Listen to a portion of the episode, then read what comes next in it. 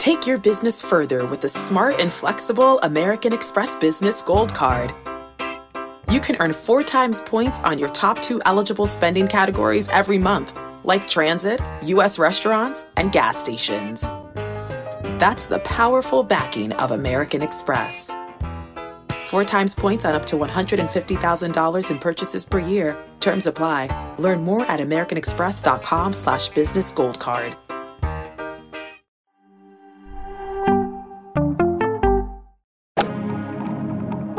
First cut. Golly.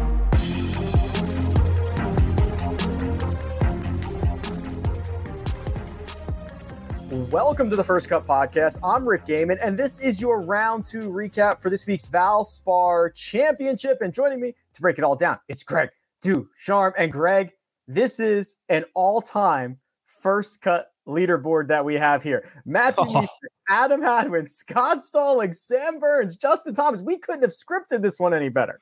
I have a question for you, Rick. Um, yeah. Do you think, in your opinion, are we unbiased on the show in general? when we want to be. I think when we, no, when we have to be, we are. When we should be, right? When we should be, yes. Now, I, I think we've accumulated a record that's strong enough to be unbiased, and uh, and and I think you would say, in general, that we don't t- we don't have overly biased takes. We're pretty we we tell it like it is for the most part. We have our favorites, yes. Um, and I'm going to take that opportunity a little bit of the equity we've built and say yes. this is awesome this is exactly what we signed up for i'm so fired up we got adam hadwin back in the ring matthew NeSmith in the ring he's the next tom hoge i am so fired up about this and uh and, and uh, adam hadwin is back in my good graces he's back I, I denounced him a few weeks ago he it, um, it's about a i think it's the one year anniversary of when i you know, uh, announced, revealed my Adam Hadwin fandom. And um, I denounced him and he's back. He's done enough. And I, I, I'm just so happy. I'm so excited. He's back, baby. And while he's near the top of the leaderboard, he is not at the top of the leaderboard because that is Matthew NeSmith at 14 under par. And Greg, I'm looking at the PGA Tour leaderboard.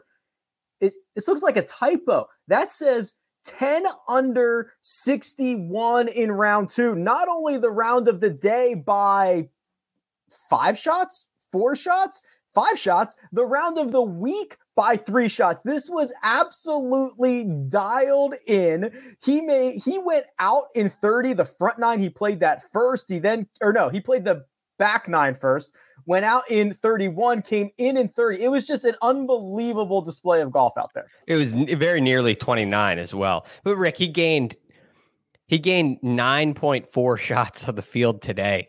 Wow. Just today. I, I mean, that is so good. He he did everything well, but my favorite aspect of what Matthew NeSmith has done is he's doing it with his strength. Right? His best attribute on the PGA Tour is by far strokes gain approach the green. He's 38th on tour in that mark. And this week he's first. He gained 4.7 today. Well, yesterday he gained 3.2. So he's already gained in the first two rounds eight strokes approaching the green. And this is his best attribute, and it's showing up this week. It's beautiful to watch. I mean, he's got that nice compact golf swing. It's it's really something special. And he's been a popper in his career. And I he reminds me of Tom Hoge. Like he's a he's a favorite um, underdog, long shot, you know, a favorite 6K guy who right. has a an asset that he's very good at. I, I wouldn't call him elite. Uh, Tom Hoge's an elite iron player. Uh, he's not quite there yet, but I, I, think in a year or two, Matthew NeSmith could be right where Tom Hoge is right now. What did you say? He gained 9.47 in this second round. Is that right? Total. Right. 9.49. That is the second best round of the season by any golfer. Believe it or not, the only round better this season was Scott Stallings, who's in contention here uh, in round four of the Butterfield Bermuda Championship. He gained Wow, I remember that round. Remember that? Yeah, he went in the crazy wind. Yeah, he went absolutely nuts. So that is um we are on the short list, and I love the fact that the other guy who's got the, the better round is just three shots back. But let's let's focus on NeSmith here for a second, because you're right, Greg. We talk about him a lot on on Mondays. He's now going to be in the heat of the battle, right? It, it's it's 36 to go. It's a it's a two shot lead. He's going to be feeling things that he doesn't get to feel often. What's the staying power for a guy like NeSmith at the top of this board? Well, the the golf swing and the ball striking helps a lot, uh, right? The the model so far, while he's putted well, and that's how you shoot 61. He was fifth today uh, in strokes gained putting. That's that that's the good day, right? But the the beauty of NeSmith is it doesn't have to be a good day for it to work. So I I am uh, optimistic. I'm optimistic, uh, but look, this is a, a different ball game. This goes past the model. It goes past the statistics, and it goes into what's inside. Now, the one thing I will say is he is a player who came out from the Korn Ferry Tour in Scotty Scheffler's group. And I believe, I should have looked this up before. I believe he won the Korn Ferry Tour in the regular season that year, the year Scotty Scheffler won in the finals. So he is a a very accomplished player. He is very capable of winning out on the PGA Tour, and um, and it, it feels like he's very comfortable where he is. Now, uh, he said, look, whatever happens, happens. If I go shoot 75, if I go sh- play great, it, it doesn't change anything. I get in the car with my wife and go home. He said all that, um, which which sounds nice, sounds loose, but th- th- that's not the way that um, that winners typically typically speak. So I, that gives me a little bit of concern, but I love the game. I love his game, and that's why we were high on him coming into the week. Uh, it's for this reason, and things are looking good but I I don't think I'll I'll put it to you this way: it's not quite well the real leads at eleven under or twelve under, but it's um, I, I definitely could foresee a little bit of backtracking by NeSmith tomorrow. 67 61, 14 under par. His closest chaser, Adam Hadwin, past champion, got off to a slow start here, Greg. He went out and only one under, and then he made birdies at 10, 11, 12. That's a streak. And then another on 16 to shoot a 66. We talked about this on Monday. He has found tangible gains in his approach play since the start of the new year. He addressed it in his post round interview. You combine that with the putter and the fact that he's won around here before. This is a guy who got everything to click this week. we we got 36 to go, but I really like the way Adam Hadwin's chances stack up. Yeah, he um he looks really good. And and he's a little different than NeSmith, where NeSmith has this unbelievable ball striking round, unbelievable tee to green round. Well, Hadwin's kind of more along the he's in the middle, kind of. You know, he's he was 15th today off the tee, which is great. Um, he, you know, he gained a stroke off the tee. And that's something he had been a little hit or miss with leading into this event. So it's nice to see that uptick. Uh, he was 35th approaching the green. I mean, he's he's only gained three shots approaching the green, which is 14th. That's very good, but it's not like world beater. It's not like oh that was one great hot round. Uh, and and he's he was 43rd in strokes gained putting today. It wasn't a an extremely hot day with the putter. So I'm looking at Adam Hadwin right now as a guy that's um, that's playing very well, but he's not playing out of his mind. This is something that is very repeatable. It's something that's very sustainable. And his game as a whole seems to be strong in every area.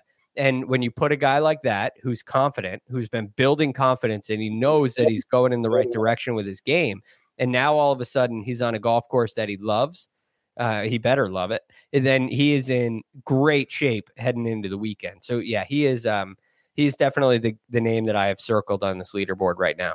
I would certainly say he loves it. Hadwin alone at 12 under par. Two names at 11 under. Scott Stallings, who we chatted about briefly, and the defending champion Sam Burns. And speaking of slow starts here, Greg, Burns goes out on number uh, 10, makes par there, and then makes bogey on the par 5 11th. He was able to get not one, but two back on 14 when he made Eagle, and then three under on his second nine. And Viktor Hovland did it to you by defending his, his title earlier this season. Uh, Sam Burns trying to break the Greg DuCharme system of how difficult it is to defend a championship. Yeah, it, it does happen. So, uh, um, and and he could very well do it. I really like where he's sitting right now, uh, and and I really like the way he's played, and he's clearly comfortable on the golf course. My system is really just a, you know, it's a rule that I live by, and I don't say you have to live by it. It just, you know, it rules a guy out for me when I'm trying to make these decisions. We got a whole list of guys uh, in this DFS pool, and when you can rule out past champions, and it, it helps a little bit.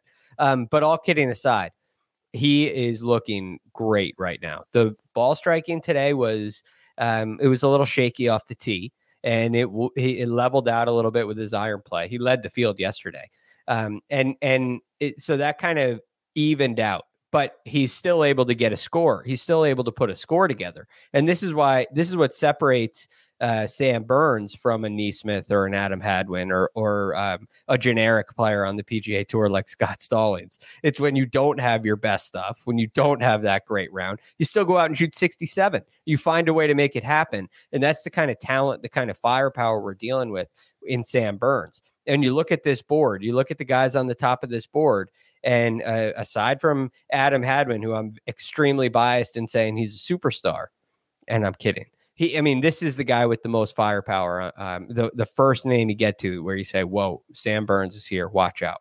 We'll have to make a pact. If if Scott Stallings wins this week, we will find a new generic PGA Tour. I'm totally in on that. All right, we're in on that. If Scott Stallings wins, we'll find somebody else. Little check in on our stars, and you don't have to go far to find Justin Thomas and Greg. While it looks in the box score like back to back 66s, they were pretty different. JT finally found the putter a little bit on Friday.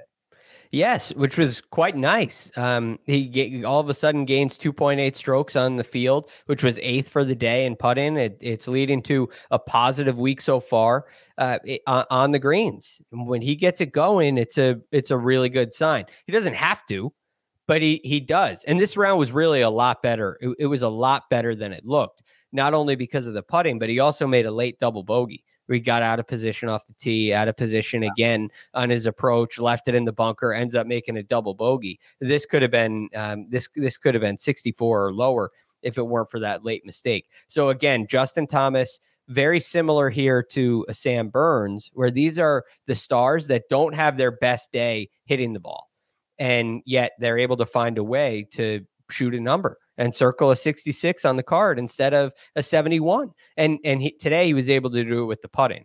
Where yesterday he it was his mo right. He drove it great. He led the field, strokes tee to green. He was second approaching the green behind only Sam Burns. Um, but he he didn't really have a, an excellent putting day. Could have been a lot lower. Well, today he didn't hit it nearly as well. He was 40th approaching the green. He was 21st off the tee. He's 33rd tee to green, but he's eighth in putting until he figures out how to shoot a score. And that that's why these guys are stars.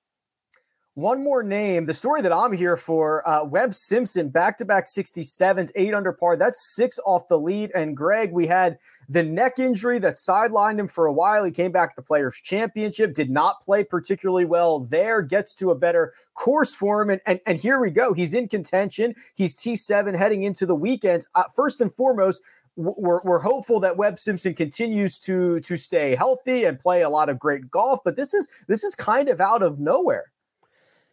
In a way, yeah, it is. I mean, it hasn't been great. This is the thing about Webb. It, has been ever since. I mean, 2020 was in, um, a great year for him. arguably his second best season on the PGA Tour. Um, and and then last year he was never able to get into a rhythm. You mentioned the health. He only played until the playoffs. He only played back to back events at the Masters and the RBC Heritage. He missed events in North Carolina. I mean, he he talked about early in the season how there was a stretch where he'd be able to drive to like three events, mm-hmm. and he missed them all. And um, and I think that really hurt his chances last year. Uh, although he was able to make it reasonable, it wasn't the Webb Simpson we were hoping to see. Now this year, it's been much of the same early. Uh, um, but I like the I liked the fact heading into the week that he played in the players and he was playing the very next week uh, at a golf course that suits him well. Uh, and and now he's in contention. And um, I, I got to tell you something here, Rick. I just started. I haven't been a big social media guy in my in my day, um, and I just started a, a TikTok. And so I, yeah, yeah, oh, find over there. TikTok, yeah. Yep. Yeah, Greg DuCharme Golf. There and.